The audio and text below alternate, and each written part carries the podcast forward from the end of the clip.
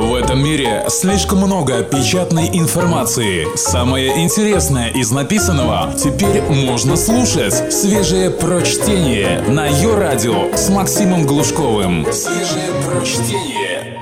5 копеек Ивана Давыдова, заместителя главного редактора слон.ру. Два тигра, культура и вера, букетик на прощание. Про то, что на самом деле движет солнце и светило, нам еще Данте рассказывал.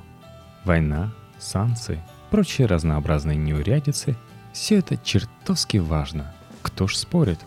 Но о чем может думать живой и нормальный человек, когда читает, например, новость про полуголую женщину, к тому же не просто женщину, а главу общественной приемной Единой России, которая вместе с полуголым мужчиной выпала в маленьком городе из окна – только о любви, разумеется. И может он думать, война кончится, а любовь нет. Все истории сегодня тоже будут о любви и разнообразных способов ее проявления. Копейка вторая. Два тигра. Стало наконец известно, какого именно нового героя придумал дядя Вова Путин для национальной. Честное слово, так и написано было в новости одного государственного агентства «Национальный» детской передачи «Спокойной ночи, малыши». Амурский тигренок Мур будет теперь веселить детишек, плотоядно поглядывая на робкого и некошерного, но очень вкусного хрюшу. То есть обошлось. Я, например, искренне опасался, что появится в телевизоре каркуши в пару, жадный до мертвечины Сип Геркуша в камуфляже и еще кто-нибудь пострашнее. Но не зря ведь дядя Вова, лучший друг детей тигров, не подвел – эта тайна раскрылась, кажется, в понедельник, а во вторник в городе Ростове произошла совершенно иного рода история с тигром. Вернее, с тигром, бронеавтомобилем «Тигр». Я, кстати, помню, как броневики эти презентовали на одном из майских военных парадов. Солнце, ветераны на трибунах. Дядя Дима стесняется попросить старших, чтобы на руки взяли. А то ведь и не видно ничего – и тут диктор объявляет. На площадь входит колонна бронеавтомобилей «Тигр». У многих, наверное, ветеранов по старой памяти рука потянулась к воображаемой гранате. Впрочем, это не самый выдающийся еще пример нейминга от Министерства обороны.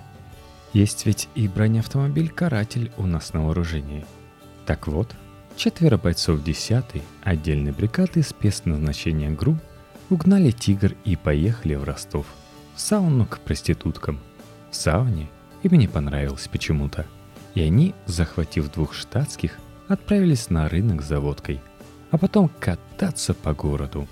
Врезались в легковушку, убив водителя и пассажира. Потом напугали перспективой тарана гаишников, за ними гнавшихся. И так, пока не случилась роковая встреча с фонарным столбом. Каковой встречи даже армейский броневик не выдержал. Бросив машину, Попытались убежать, но были пойманы. И теперь ничего хорошего бойцов спецназа не ждет, конечно. Нечего сказать в защиту пьяных удальцов.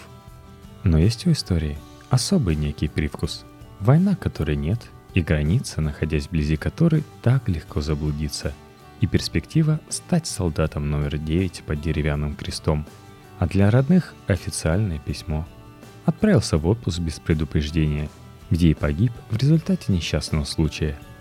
Преступление остается преступлением, однако появляется в поездке к девочкам какое-то особое «но».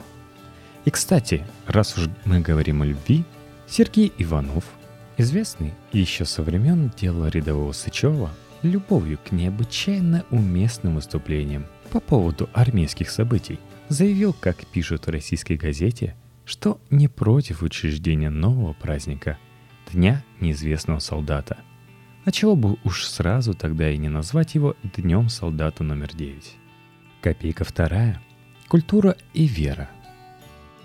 Патриарх Кирилл, выступая на фестивале православных СМИ, случается и такое, емко и доходчиво объяснил пастве, что такое хорошо в культуре и что такое плохо. Не удержусь от цитаты из речи предстоятеля – простите. Искусство — это в первую очередь явление прекрасного. Если в искусстве не раскрывается закон гармонии, а именно он лежит в основе мироздания, значит это псевдо и антиискусство.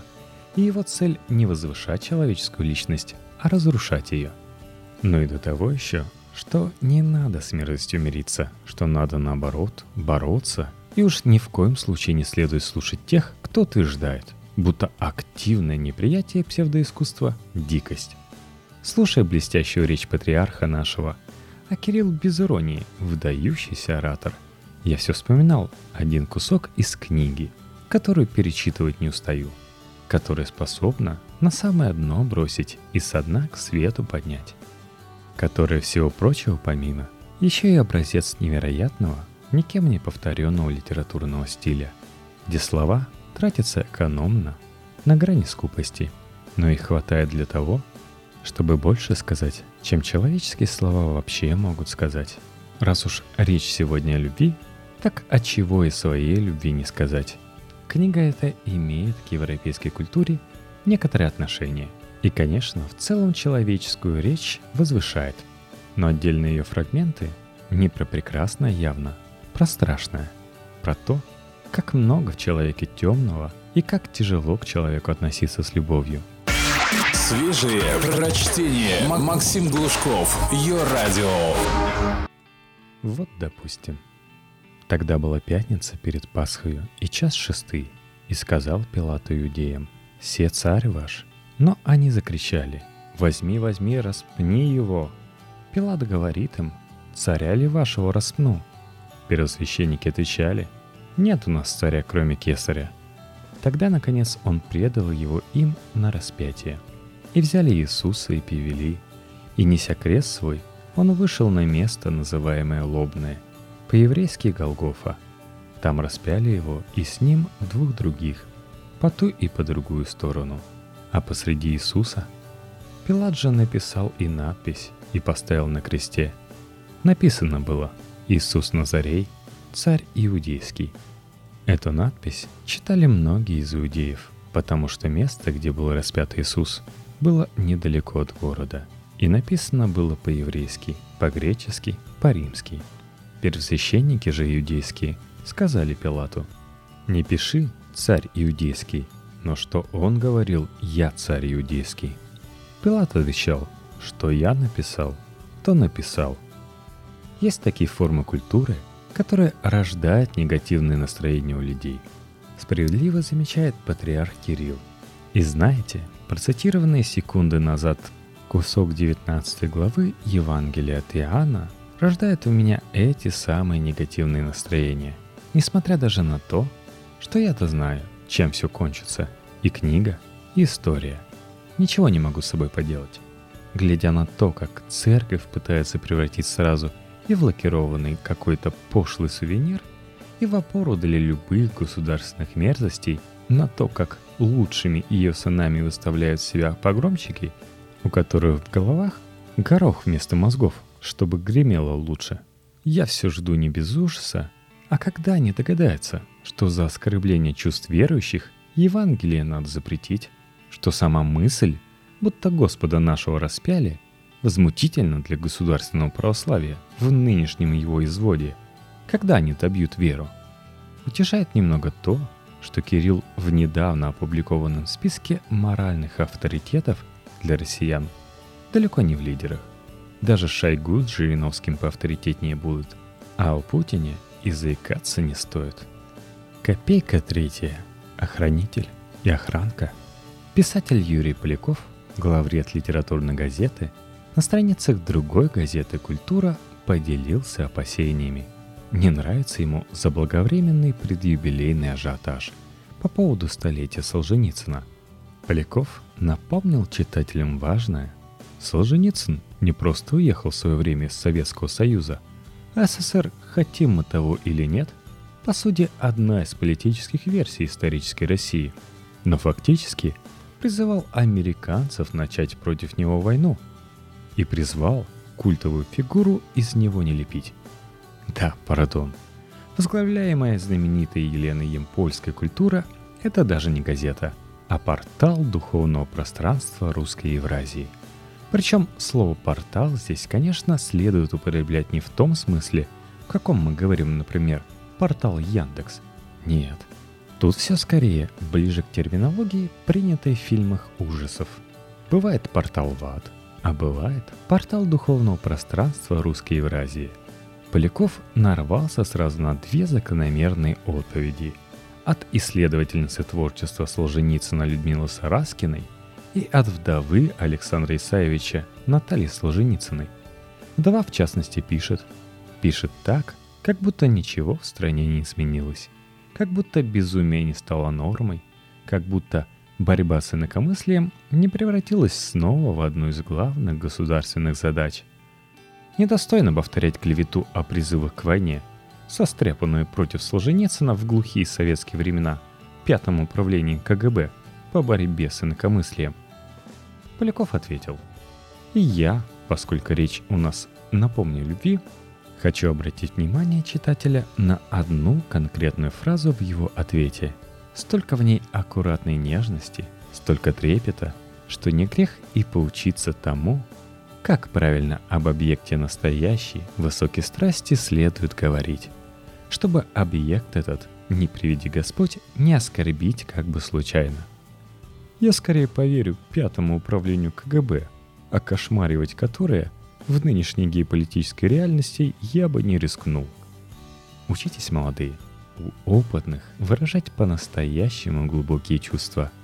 Впрочем, есть такое подозрение, что в данном конкретном случае мастерство мастеру слова пойдет не на пользу, а во вред. Порыв защитить советских палачей от одного из главных их разоблачителей – он по нынешним временам вроде бы и правильный. Но вот только забыл, похоже, господин Поляков, что моральный авторитет номер один архипелаг ГУЛАГ своей любимой книгой называл неоднократно. Помню, даже шутили злоязыки и остроумцы. Уж не эта ли самая книга помогла юному Володе Путину определиться с выбором профессии и пойти на работу в КГБ – только свежее прочтение на Йо-Радио. Копейка четвертая. Заплатим за все. Помните, конечно, жевательные резинки Лафыс. Когда я был юн, их вкладыши были в большой моде. Пухлый мальчик с девочкой в нелепой ситуации и какой-нибудь подходящий к случаю афоризм. Любовь — это когда ты встаешь утром, чтобы погулять с ее собачкой. Любишь меня? «Люби мой зонтик», еще Джеймс Джойс по сходному поводу заметил. Теперь и не вспомнить, была ли там на этих вкладышах битая истина. Любовь — это забота. Наверное, нет. Продукт все-таки на подростков рассчитан. А юность любит сентенции позамысловатее. Это уже в преклонных годах спорить с очевидным перестаешь. Да, конечно, любовь — это забота. Такие вещи даже депутаты понимают. По крайней мере, депутат-единорос Владимир Понижевский, доживший, кстати, уже до годов вполне преклонных. Именно он внес в Государственную Думу законопроект, согласно которому любой россиянин, чье имущество или активы были арестованы по судебному иску в иностранном государстве, может пойти в российский суд и потребовать компенсации. Из бюджета, разумеется, то есть у нас. Что любопытно, законопроект появился сразу после того, как в Италии арестовали недвижимость знаменитого дружбой с президентом и удачливостью в получении государственных подрядов бизнесмена Аркадия Реттенберга. Есть у меня в библиотеке раритет «Русско-эстонский словарь для военных», изданный как раз накануне советской оккупации Прибалтики. Одна из первых фраз там «Красная армия заплатит за все», нет. Речь не о преступлениях и наказаниях, конечно. Это просто, чтобы обыватели не пугались, когда у них конфискуют имущество. Так вот, мне кажется, что мы, нынешние обитатели России, как та Красная Армия, заплатим за все. За желание хозяев наших пободаться с прочим миром. Например, деньгами уже платим.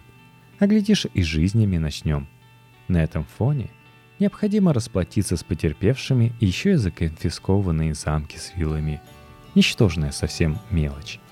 И да, конечно, я надеюсь, что этот полезный законопроект непременно станет законом. А то, знаете, любят разные безответственные болтуны простонать на тему того, что государство не любит своих граждан и о гражданах не заботится.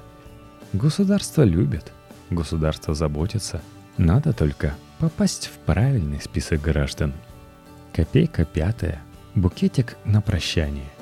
И напоследок история, составленная как настоящий букет по всем правилам высокого искусства икебаны. Здесь и цветы, какая же любовь без цветов, и мракобесие, и преступление, и наказание, и даже Красная Армия, которая, как вспоминалось где-то выше, заплатит за все. Впрочем, в данном конкретном случае заплатит за все штраф 5000 рублей – отнюдь не Красная Армия, а владелица цветочного магазина из далекого Якутска. Онная цветочница товар свой рекламировала посредством знаменитого плаката Дмитрия Маора. А ты записался добровольцем. Помните же, суровый красноармеец, в идущих мимо пальцем тычет. Плакат торговка модернизировала, изменив надпись «А ты купил свои любимые цветы?» спрашивал боец Красной Армии жителей Якутска.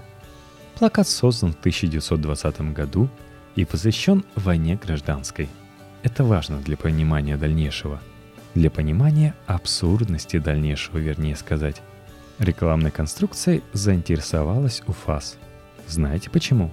Потому что переработка содержания исторического плаката оскорбляет память ветеранов Великой Отечественной войны, пожилых людей, и создает оскорбительный образ героя войны, солдата, защищавшего родину, что недопустимо по требованиям законодательства РФ о рекламе. Я даже не знаю, что больше в данном случае оскорбляет ветеранов Великой Отечественной. То, что их путают с ветеранами гражданской, или то, что сотрудники УФАС предполагают, будто ветеран – человек непременно грубый, искаренный и цветов никогда покупать не станет – Конструкцию демонтируют, виновную оштрафуют. Дешево, кстати, по нашим меркам отделалась. Могла бы и сесть за оскорбление чувств верующих в святость художника Маора, чья настоящая фамилия Орлов. Хотя это, очевидно, информация совершенно лишняя. А вы все равно дарите любимым цветы, хоть изредка. Они так смешно при этом радуются и розовеют. Любимый, хочу я сказать, не цветы –